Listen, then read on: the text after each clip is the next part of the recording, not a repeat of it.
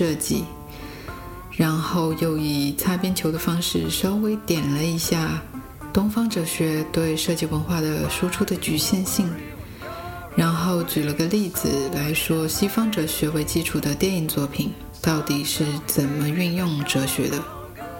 本期继续按照书中的内容。读《东京篇》第一章三和四篇，装饰是力量的象征和精神的设计。还是为了尊重版权，我们在这里不会读所有的内容，只会抽出一小段，然后来探讨。想要阅读原文的朋友，可以在网上购买正版，之后和我们一起读书。那在这一章中，原言在说，现代设计的理念是摆脱装饰，设计出简单合理的东西。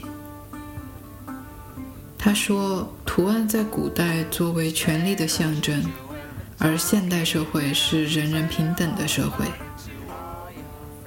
虽然国家作为制度存在，但是已经没有必要用装饰来互相示威。保持紧张与平衡了。也就是说，现代主义就是要从装饰这种形式中解放出来。在接下来的一篇中，原言哉说：“我可能确实是从事精神的设计，而非物质的创作，将事物的特征、人们的交流。”觉醒的契机和想法的来源，类似于这样的东西带到社会中并保留下来，这才是我从事的工作。从事精神的设计，就是要在人脑中产生东西，而物质不过是它的痕迹而已。以上的内容当然略过了原研在给自己的书不停的做广告的那几个部分。是在探讨文化输出与创造之间的关系。其实我来米兰学习、生活、工作将近十年，接受的纯粹西式教育的同时，回看当前东方文化的输出方式，还仅仅停留在图腾的阶段时，不免感叹：其实日本在这方面做出了极大的贡献，以至于我们至今都没有追上，更没有超越。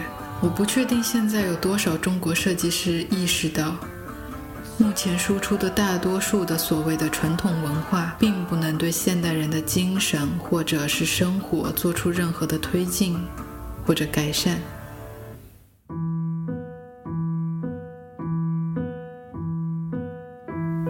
如袁言哉所说，在古代信息传递并不发达的社会。装饰图案的确是有着在部落与部落之间记录并传递文化的作用。那我们再看看现代社会其信息传递的速度，在几十年之内，已经从精神层面彻底改变了世界的构成。所以在考虑文化输出的时候，用图案继续强调部落与部落间的差异，是在以退化的方式。面对急速进化的世界，那想要了解文化的输出，就先要搞清楚文和画的概念。这让我联想到了阿成在岭南大学的演讲。在引用这段演讲之前，我本来想介绍一下阿成，但是在组织语言的时候，我发现自己根本就描述不出来他这个人的妙处。所以打算借用一些外力，希望听到这里的观众都能受到启发。知乎有一篇问题是：如何评价冯唐、王朔、钟阿成？我的第一反应是：这是冯唐自己问的问题吗？还是说名字的排序是按照一的平方、二的平方、三的平方的？用王朔的原话评价：“阿成，我的天，这可不是一般人。史铁生拿我和他并列，真是高抬我了。我以为北京这个地方每几十年就要有一个人成精，那这几十年养成精的就是阿成。这个人啊，我是极其仰慕其人。若是下令全国每人都必须追星，我就追阿成。在莫言谈到阿成时，说阿成是个想得明白也活得明白的人，好话与坏话他都不会起什么反应，尤其是我这种糊涂人的赞美。这些评论已经将他塑造得神乎其神，我觉得大家别信，也别都不信，其实可以先看一看他写的那些故事。毕竟他就是个说故事的人。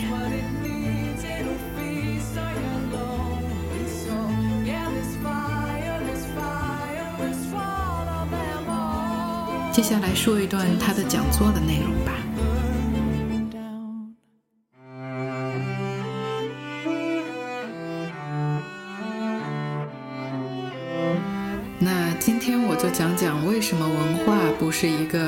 个装饰性的东西。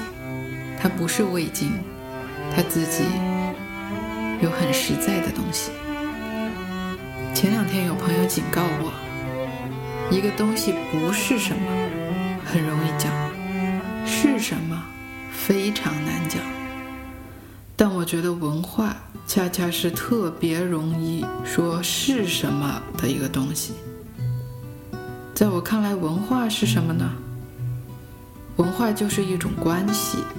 我和你，你和他，班级对班级，学校对学校，甚至上升到集团对集团，国家对国家，他们的关系是什么呢？是文还是武？中国文化的文是很早就定下来了，非常简单明确。它是针对五化提出来的。周公治理作乐，这个礼就是文。为什么要这样做？周初建立政权，自己力量小，施行的是军事之名，面对的是随时可能出现的五化事件，所以周公为了安定天下治理，礼就是文的意思。也就是说，大家放弃武的关系，约定文的关系。武是什么呢？只要我力气大、实力强，你面前的面包我得抢过来，这就是武。你的资源我一把抢过来，你也没办法，这就是武。而文的关系中，资源是这样的：每个人都要有一点，不能谁的力量大。谁就可以全部拿走。所以说，中国的文非常的简单明确，就是相对于武提出来的。那么化是什么呢？融化在血液中，落实在行动上。融化在血液中是什么意思呢？它本不是血液里面就有的东西。那为什么要把这个东西融进去呢？因为它是后天的，不是先天的。文不是我们的本能，而是后天的一种规定。所有的细节行为都是按文的方式去处理，这就是化，就像是春风化雨，把整个地都浸湿了。而五是我们的动物性，在动物性的角度上说，人的本性是恶，这个恶就是一个道德判断。人之初是动物，动物的世界是一个五化的世界，但我们之所以是人，是因为我们发明出来了文，以抑制我们的动物性。那如果不抑制动物性，今天这么多人，如果我们在这个屋子里就实行五化，那我肯定走不出这屋子。那么这就是丛林法则。如果在这儿大家都遵守文的关系，大家就都能走出去。所以说，把文等同于知识的时候，那就是小看文化了。文化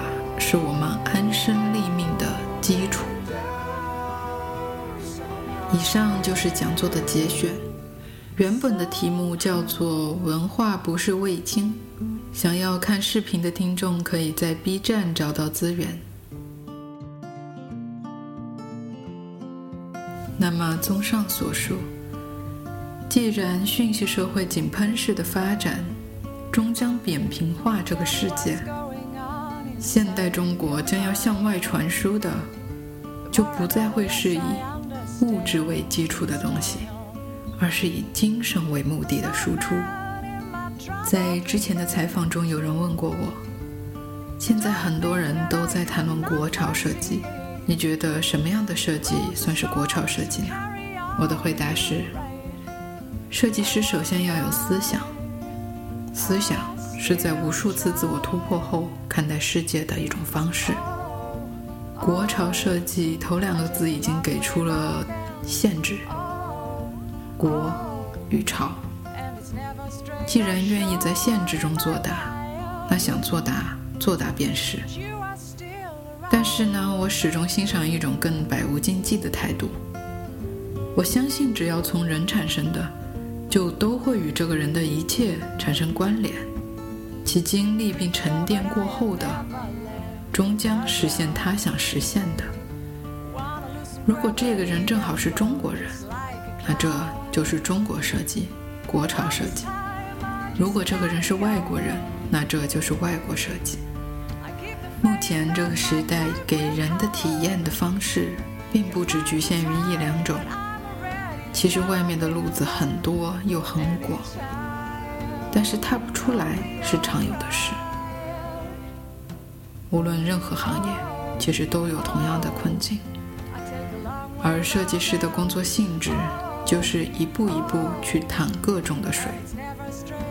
我发现喜欢淌这趟水的人越来越多了，所以总有一群会走得远，这只是时间的问题。